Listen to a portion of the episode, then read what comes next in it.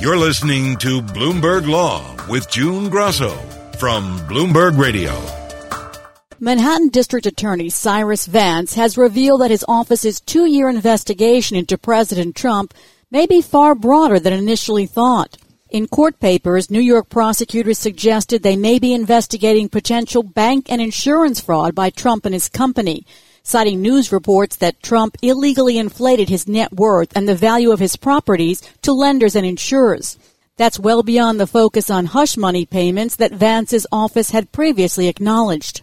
Prosecutors cited public reports of possibly extensive and protracted criminal conduct at the Trump Organization to justify the subpoena for Trump's financial records, asking the judge to throw out Trump's latest effort to block the subpoena. Joining me is former federal prosecutor Jessica Roth, a professor at Cardozo Law School. Jessica, what was revealed about the extent of Vance's investigation in the papers filed this week? So District Attorney Vance confirmed in his latest filing that he is pursuing a broad investigation into President Trump, his associates, and his corporate entities that's not confined to the so-called hush money payments made by Michael Cohen, and that that investigation may include possible bank fraud and insurance fraud and other kinds of criminal conduct. That was not new, however. I mean, the district attorney has said in previous filings, including in his brief in the U.S. Supreme Court, that his investigation involved business transactions involving multiple individuals and corporate entities and was based on information derived from various sources and that one of the aspects of the investigation related to the so-called hush money payments. But he has certainly suggested in previous filings that the investigation went beyond the hush money payments. The most recent filing confirms that is Vance necessarily investigating those topics, or could this just have been a broad suggestion about what's out there? We don't know for sure what he's investigating. What he has confirmed only is the hush money payments by saying that that is one of the areas of his investigation. But you're right that he has not committed himself publicly to the precise scope of the investigation or the matters within it. And he has relied on publicly available sources of sort of leads and reasons to justify an investigation into those areas, but been very careful not to confirm any particular area as being a subject of his investigation.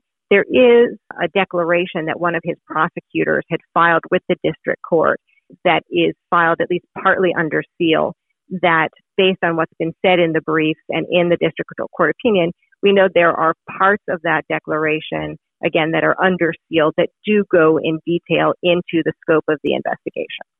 When you're making your case before the Supreme Court, why not reveal the entire extent of the investigation in order to sort of cover the extent of the subpoenas, which is pretty broad? Well, one reason has to do with grand jury secrecy rules. So the district attorney is bound by New York law to keep secret matters occurring before the grand jury. And so he has to be mindful of those laws and be very careful about revealing exactly what he is putting before the grand jury. The hush money payments, in talking about the publicly available information about other kinds of misconduct that's been alleged at the Trump organization, looking to those publicly available accounts sort of enables him to talk about those subject areas without going into precisely what's before the grand jury. So I think that's important. And it also doesn't confine him by having committed in any public way or in a representation to a court to a precise scope of the investigation. Many people might think after hearing the Supreme Court ruled on this in Cy Vance's favor, might think this will settle the matter. So tell us what the Supreme Court ruled on and why this is still going on. So the Supreme Court ruled on some very important legal arguments, including whether the President of the United States is absolutely immune from any investigation by a state grand jury into conduct that involves him as a private citizen from before he became President of the United States. That was a very important and novel legal question, but the court did not go further than that. So it sent it back to the district court to consider specific claims about why this particular subpoena was the kind of subpoena that should not be enforced. the kinds of arguments that any person who was subject to a subpoena could make, even if they weren't president of the United States. For example, that it is unduly burdensome to comply with, that it was based on bad faith on the part of the prosecutor, that it is completely unrelated to any matter legitimately within the scope of the grand jury's investigation. Those are obviously a very hard burden to meet. And in the case of the President of the United States, the Supreme Court also said in considering whether or not the, the subpoena was unduly burdensome, the district court could consider the particular burden on a sitting president. So if the compliance with the subpoena would unduly interfere with his ability to perform his duties as president of the United States. So it's these kinds of particularized specific claims that the Supreme Court sent the case back to the district court to consider. What are Trump's legal arguments in this latest effort to block the subpoena? This time he has not made those broad legal claims of immunity. He has focused on the matters that the Supreme Court said he essentially should focus on in the district court, but he has not put forward much that's new that he had not previously included in his papers seeking to quash the subpoena. He's saying again that it is uh, the subpoena is overbroad, that it is issued in bad faith, and, and those were claims that he made before. They just weren't considered by the Supreme Court, but they were considered by the district court the first time around, in addition to the legal claim of immunity. And the, the first time around, the district court was not very sympathetic to those arguments. The district court found no evidence of bad faith on the part of the district attorney and did not find the subpoenas were unduly burdensome. And so the question is, is there anything new that Trump is saying this time around on any of those counts? I don't see anything new in the amended complaint, in the new filing, that suggests that Trump is going to fare better this time in the district court. Well, that's what struck me because the judge wrote a 75 page opinion last October rejecting the president's claims. And it seems as if there's nothing really new there that would lead him to rule differently. I did not see anything new either. I think if, if we're really looking for something arguably new in the Trump filing this time around, I believe it's new that he talked about the subpoena calling for some information about entities outside of New York. I think he may have said for the first time some conduct within the scope of the subpoena or, uh, arguably covered by the materials requested in the subpoena. Maybe that's beyond the statute of limitations. And the district attorney responded to those claims by saying that Trump is misunderstanding the scope of New York's jurisdiction and also misunderstanding the application of the statute of limitations in the case of an ongoing course of conduct. So I think those may have been some specific things that were new in the amended complaint, but there really wasn't much that was new. One of the arguments the district attorney is making is that if this keeps playing out longer and longer, that the statute of limitations could expire. But has he pointed to any specific statute that he's looking at that would expire? No, I, I have not seen him do so, but that goes back, I think, to part of our earlier conversation about how he's been very careful not to commit to any particular statutes or crimes that are the subject of his investigation. Um, in general, in New York, for felonies, it's a five year statute of limitations. So he clearly would be concerned, I think, about getting close to that next year. But again, if the conduct were ongoing, that would extend the statute of limitations so they wouldn't start running until the last acts that were part of that course of conduct had occurred. Um, but I think he's raising that concern uh, without pinning himself down to any particular act committed by any particular individual or entity or any statute uh, that is the focus of his investigation. It seems that President Trump is just litigating, litigating, litigating to run out the clock until the November election. Is there any way that he will be able to run out the clock in this case? Well, as you know, litigation is slow going. and so, um, even once this case is decided again by the district court, there is the prospect of an appeal to the Second Circuit and even potentially a petition uh, to the U.S. Supreme Court. Now, Vance has signaled that he is not inclined uh, to wait much longer in terms of seeking to enforce the subpoena. And so if he prevails in the district court again, I think the question going forward will be, would any court grant a stay of enforcement of this subpoena um, such that he won't get the records within some reasonable period of time. To get a stay, you need to show usually some reasonable likelihood of success on the merits. This does not, I don't want to get too far ahead of ourselves. If the district court rules in Vance's favor, for many of the reasons we've been talking about, how there doesn't seem to be much new here, it seems like Trump would be carrying a very high, it would be a hard burden uh, for them to meet to show, to meet the standard necessary for a stay.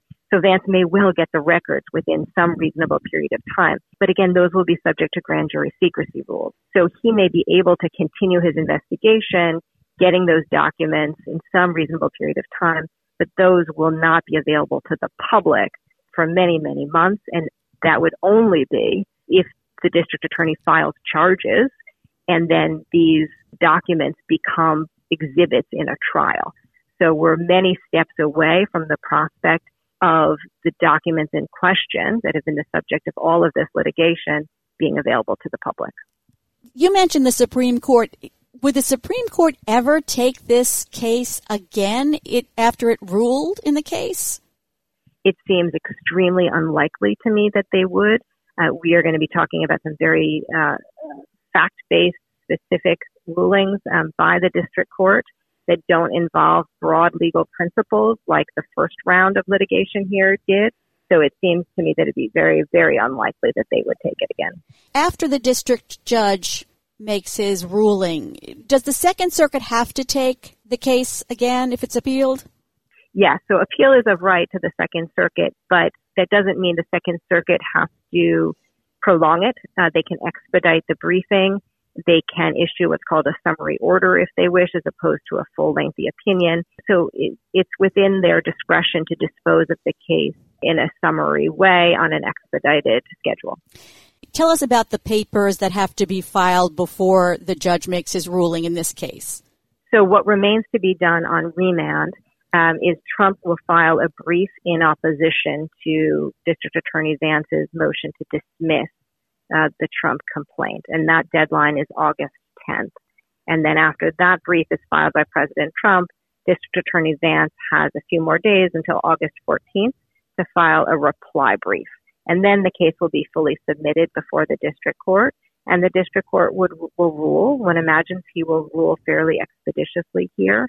Um, again, because he has considered these issues before and ruled on them. So we don't know an exact timeline. There's no statutory or other requirement that he decide within any particular period of time. But um, I imagine we would get a ruling fairly soon. Thank you for being on the Bloomberg Law Show, Jessica. That's former federal prosecutor Jessica Roth, a professor at Cardozo Law School. Judge Esther Salas is calling for more security for federal judges after a shooter killed her son and wounded her husband at their New Jersey home. The judge posted an emotional video on YouTube on Monday calling for a national dialogue to find a solution to keeping federal judges' personal information like addresses off the internet. My family has experienced a pain that no one should ever have to endure. And I am here asking everyone to help me ensure that no one ever has to experience this kind of pain. We may not be able to stop something like this from happening again, but we can make it hard for those who target us to track us down. Joining me is Bloomberg Law reporter Madison Alder. Madison, tell us a little more about the judge's video.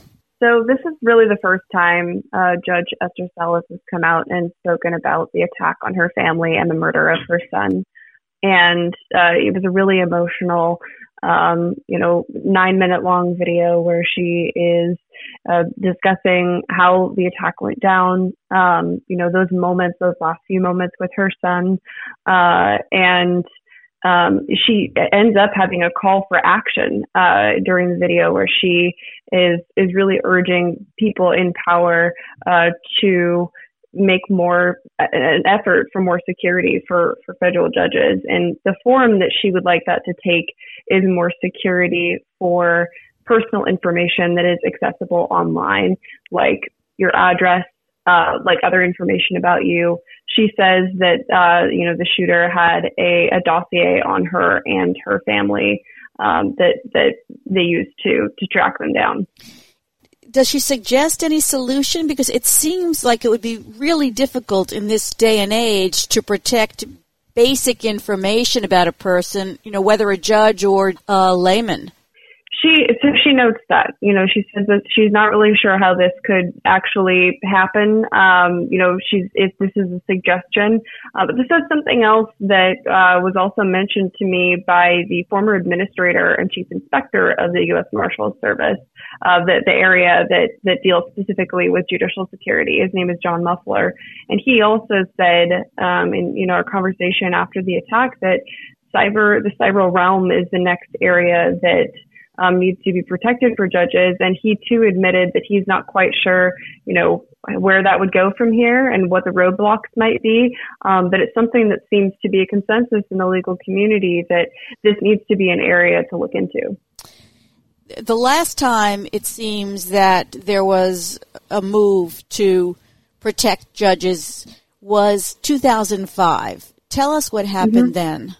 So in 2005, um, Judge uh, Joan Humphrey Lefkow. Uh, she had her family was uh, attacked, targeted, and and murdered, and uh, Congress responded to to that event by uh, approving about $12 million to fund the installation and upkeep of home security systems for federal judges.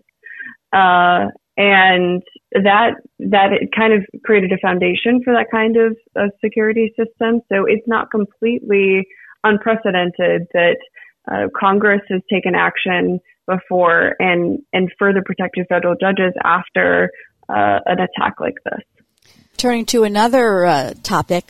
So, all 13 federal appeals courts are live streaming oral arguments compared to four prior to the pandemic. How has that been going? And is it live stream video or just live stream audio? So it's been going well. It's just live stream audio for now, very similar to the way that the Supreme Court did it uh, very famously during this term, allowed public access via live stream for the first time. Other courts are, are doing that same thing. And uh, before the pandemic, uh, there were only two doing it regularly and then two others that did it occasionally. Um, the two that did it regularly are the DC Circuit and the Ninth Circuit. The Ninth Circuit provides video on a regular basis. Um, but most of the ones that have added it during the pandemic are, you know, they've got a call in line. They have a live stream on YouTube that's available during the argument only. Um, and then it's, you know, removed later and, and stored for access on the website at a later date.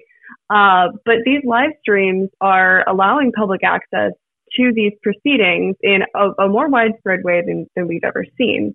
And uh, advocates told us this is something that they would like to see going forward. Uh, you know, even uh, Elizabeth Paret, who is the circuit executive for the DC circuit, uh, she told me that uh, it, there's an expectation now that if you can do it, why not do it? Uh, so that's the question that I think that these appeals courts are going to have to answer when, when the pandemic comes to a close, whenever that may be, uh, is if you can do this in the first place, why, why would you eliminate it? Any idea of the numbers for some of the bigger arguments?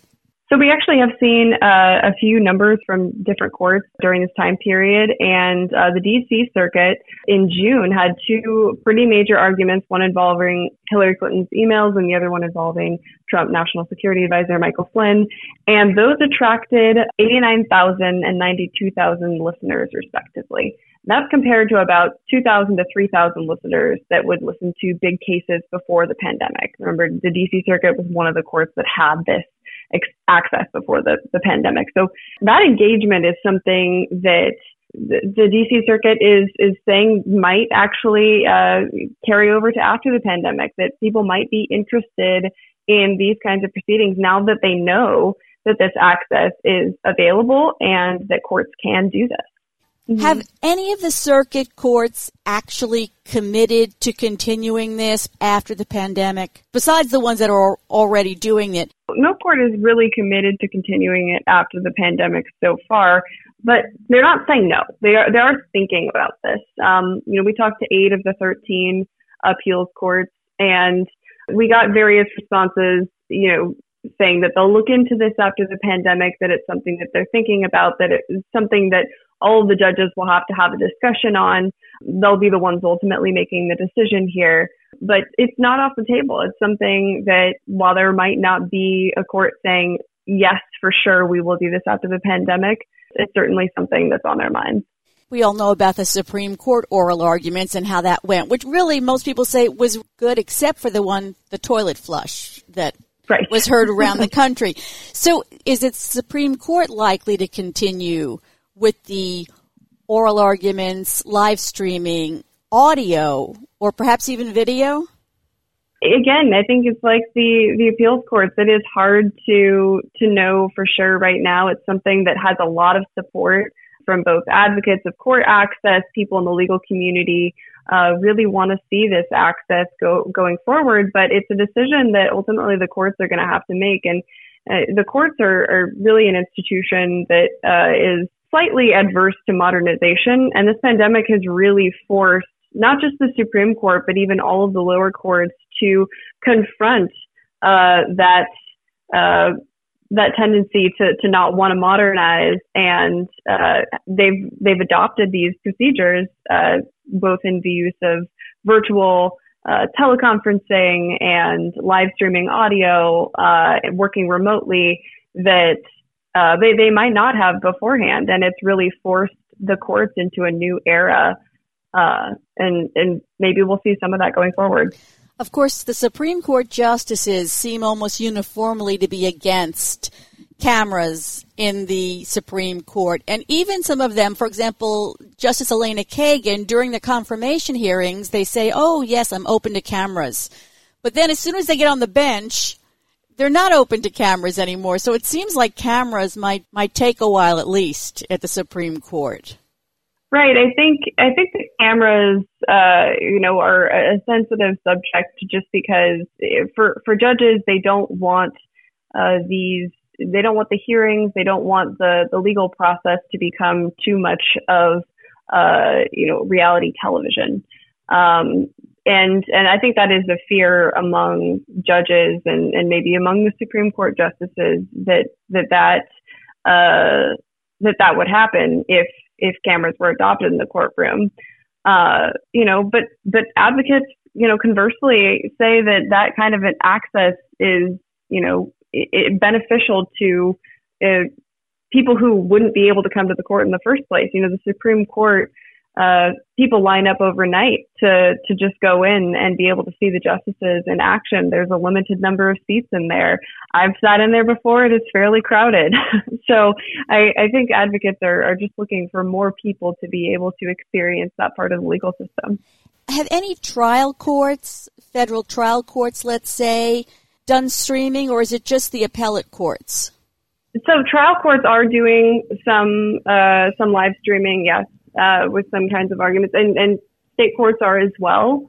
Um, a couple of state courts have actually reported an uptick in their engagement too. Uh, Hawaii's Supreme Court did its first ever, ever remote oral arguments over a water rights case, uh, and and that was something that people were able to tune into and uh, you know be a part of that process during the pandemic. And then the Michigan Court of Claims uh, had a hearing uh, in in relation to the governor's emergency powers, and and that had almost 50,000 views according to that court. Um, so we're seeing the, this engagement spread uh, across the country in, in these areas where cases have adopted live streaming. Turning to another, yet another topic, I want to talk about the screening commissions to vet judicial picks because, first of all, tell us what what these screening commissions are, what they do. So screening commissions are something that a senator can establish to help them vet nominees that they might be able to forward to the White House and the president will then nominate for a judgeship. Um, they have long been used in this process as a way for senators to find a pick that they and the White House might be able to agree on and is someone that is a, a good candidate who has the respect of the legal community, oftentimes these committees are made up of, of lawyers and, and others in the legal community who might be able to identify and, and vet these candidates. Um, these, these committees can take different forms. Um, they can, they can be varying sizes. uh, it's really up to the senator's discretion. But recently, uh, there have been a few groups that have taken a look at these committees and and said, you know, we don't want these in the process anymore uh, because they don't produce the type of nominee that we would like to see, and in terms of diversity, uh, and you know, in in terms of of of ideology. So. Um, these these groups, including Demand Justice, um, Alliance for Justice, uh, liberal think tank People's Policy Project, are are taking a look at these committees, and uh, you know it, it's something that could potentially be uh, the next casualty we're seeing in the increasingly partisan uh, judicial wars. How do they want the judicial vetting to go? What do they want to happen? So I think what they're wanting is there, there's there's kind of two areas that I've seen. Uh, there, the demand justices of the world and, and People's Policy Project want uh, these committees to go away. People's Policy Project, in a recent study of Democrats' use of these committees, where the committees are, are more popular, um, they they said that they're not salvageable, that they don't believe that they'll be able to be used going forward. Um, Alliance for Justice is also looking for more change in these committees, potentially paying more attention to membership, um, getting more people from a diverse cross section of the legal community uh, in the selection committees uh, excuse me, screening committees, and uh, they're not really looking for them to go away. Um, the re- reality of the process, and you know, they're not really going to go anywhere in in their in their opinion. Uh, so you know, it's it's kind of uh, it's it's really going to depend on on what the senators ultimately think, though. Um, you know, this is something that that is up to them, and uh, they can be useful in states where senators have quite a few nominations that they need to be thinking about nominees for. They need to be vetting people for. Um, so you know, it, it'll ultimately ultimately be up to them if they decide to either change the membership of the committee or if they uh, disband them entirely. It seems like a, an answer would be to change the membership, to make the membership more diverse racially and ethnically, but also diverse as far as opinions and, you know, the degree of liberal commitment. Right. Yes, that is really a suggestion that uh, you know the the committees become more diverse and reflects the legal community. Um, I did speak to one professor though at BYU, uh, Richard Davis, who says that uh, you know this is something that if the committees are completely disbanded, the solution is potentially relying on outside groups or, or even other politicians to help with judicial nominations, which he said could also be problematic. It's an area in which I think senators are confronted with a few different choices and there's a lot to, for them to take into account uh, in in terms of, of what these groups are are asking for and, and what their own what their own preference might be.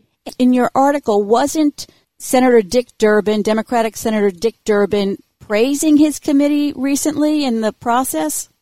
So yes, Senator Richard Durbin of Illinois and Senator Sherrod Brown of Ohio are two Democrats who have recently praised their committees before the Senate Judiciary Committee when there are nominees to their states that they support. They say these committees really help them out. Senator Durbin, he's had a process in place like this in, in all of his years in the Senate, and that spans multiple presidential administrations. And so he is saying that this has been a good system for him because in his state there is a process by which the president's party picks three of four nominees and the minority party picks the other one. So it's this negotiated deal between the, the senators to be able to advance nominees. And likewise, Brown also is saying that he's selecting a diverse committee. He and, and Portman, who is the other senator in Ohio and is a Republican, are working together to advance these nominees. So some Democratic senators are saying it's working for them. Thanks, Madison. That's Bloomberg Law reporter Madison Alder. And that's it for this edition of Bloomberg Law. I'm June Grosso, and this is Bloomberg.